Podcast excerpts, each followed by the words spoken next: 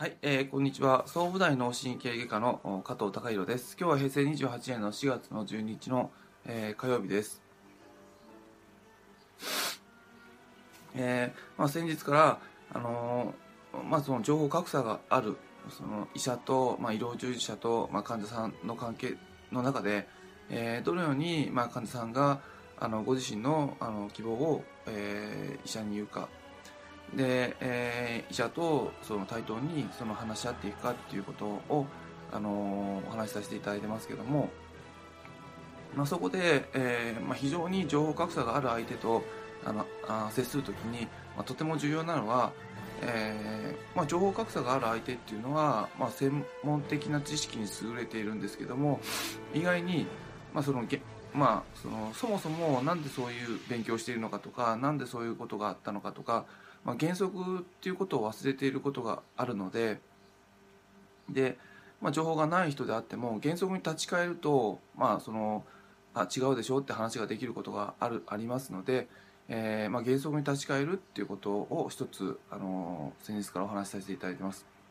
もう一つはあの結果を見るっていうことをあの2つお話しさせていただいてます。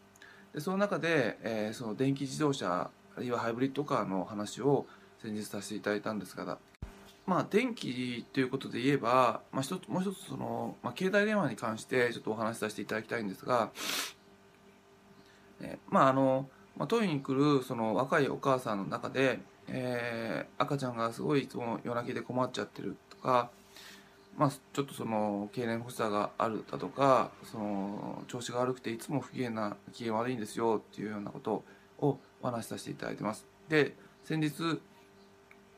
えー、そのお母さんを、まあ、呼びあの診察室に呼び入れるために、まあ、待合室の方に声かけに行ったんですけどもそしたら待合室ではあの赤ちゃんを胸に抱っこしてでご自身はその手に携帯電話を持って、えー、いろいろ何かメールか何かのやり取りをしていると。でまあ、携帯電話自体はその電気あるいはその電磁波っていうあの、まあ、電波を出してますからあの見えない部分で、まあ、その健康被害が出てるっていうのは、まあ、ある程度その、まあ、周知されてることではないかなと思うんですがあの、まあ、特にその脳腫瘍との関係もよく言われてますけども大人でやっぱりやはりその経済と脳腫瘍の関係があるんであればあの感受性が強い赤ちゃんではなおさらあの負担になってるっていうふうな意識は非常に重要です。で特にその農家から言えばですねその1年生後1年経ってないあの1歳に満たな赤ちゃんっていうのは頭蓋骨ができてなくてあの皮膚の下に脳がすぐにある状態、えー、一部がの脳そのものがあのすぐに皮膚の下にある状態ですからあのその、うん、赤ちゃんの頭の横で携帯電話をするっていうリスクをある程度お母さんはちゃんと認識された方があのいいんじゃないかなと僕自身は思います。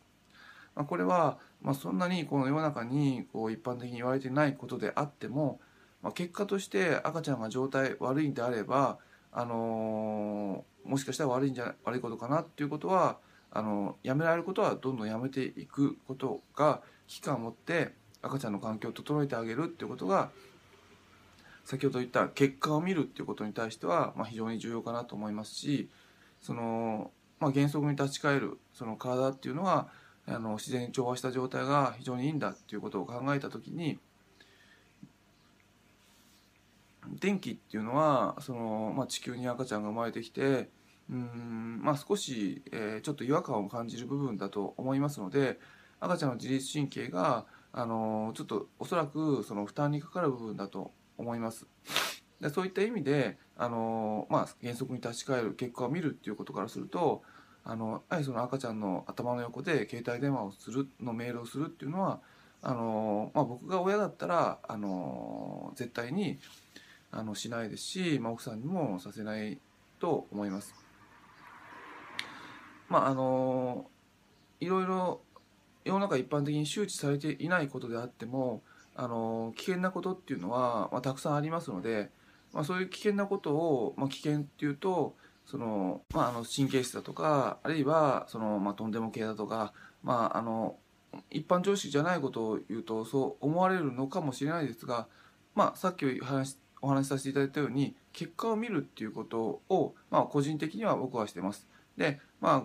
お母さんがあのそんなにその、まあ、まず赤ちゃんがその健康状態とか機嫌の悪さとか悩んでないのであれば、まあ、個人的にはやってもいいのかもしれないですけども、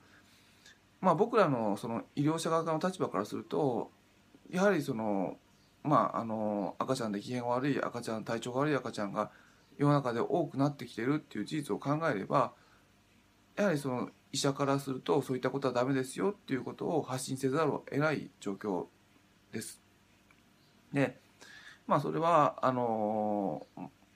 まあ生きていく中で、えー、それぞれの選択としてあの受け止めていただけたらなと思いますけども、まあ、僕自身がまあ楽しく健康でやっていくための、えー、原則で、えー、ためにやる方法としては、えー、またその情報があの非常に情報を持っている方と持ってない方が対等に渡り合っていくためにはあのやはり先ほどから言ってるように原則に立ち返るってことと、え、結果を見るってことこの2点をしっかり押さえていくことが、まあ、あの大切じゃないかなと思います。